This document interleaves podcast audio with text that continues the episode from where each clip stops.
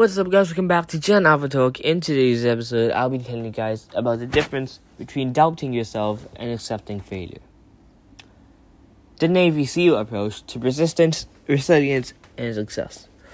Anyone who tells you to push aside self doubt is wrong, especially when you're trying to achieve something difficult. Success never comes down to just one thing. Intelligence, talent, experience, education, and even luck all play their part. But often, what separates success from failure is perseverance. Keep going, and you still have a chance to succeed.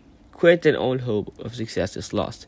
Even so, when things get difficult and the odds of success seems bleak, doubt naturally sets in, and slowly, although sometimes very quickly, drains away your willpower, determination, and motivation.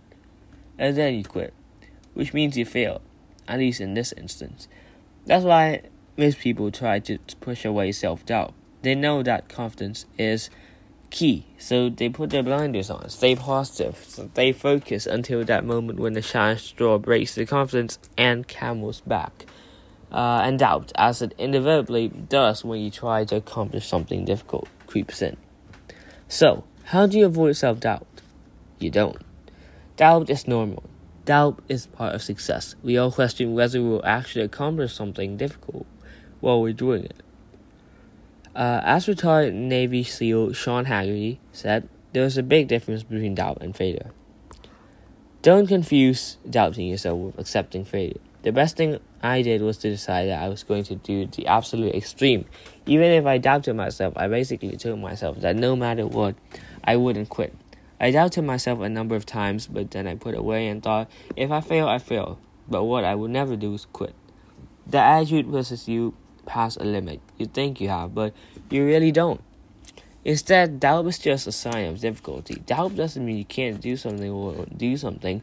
Doubt just means you need to figure out way to keep going. One way, especially when you feel overwhelmed, is to keep your world small. According to Andy Stumpf, a retired Navy SEAL and SEAL instructor, there are two ways to approach the BUD SEALs training program. One is to see it as a 180 day program and by extension to see Hell Week, a defining event of the program. As a five day ordeal, Hell Week typically starts Sunday evening and ends on Friday afternoon. Candidates get about two hours of sleep on Wednesday. The other is to just think about your next meal. As Tom says, they have to feed you every six hours, so if I can stack six hours on six hours on six hours and just focus on getting to the next meal, doesn't matter make matter how much I'm in pain. Doesn't matter how cold I am if I can just get to the next meal, get a mental reprieve and mental reset, then I can go on. If you can apply that resilience to setting and approaching your goals from uh, digestible perspectives, you can accomplish an insane amount. When you're in the middle of Hell Week and you're cold, exhausted, and sleep deprived, making it through the next few days seems impossible. It's too long, too daunting, too overwhelming. No amount of self talk can overcome that level of doubt.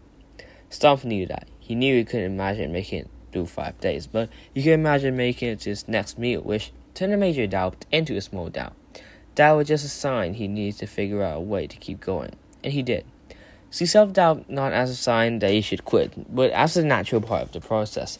See self doubt as a sign that you need to adapt, innovate, or optimize, not as a sign that you should consider quitting. But as an early warning sign indicate it's time to figure out a way to keep going before those doubts grow so large that you do quit. Doubting yourself, that's just mean you're trying to accomplish something difficult. And never put down yourself when you try to accomplish something difficult. So see doubt as a good thing because doubt is a natural step on the road to success.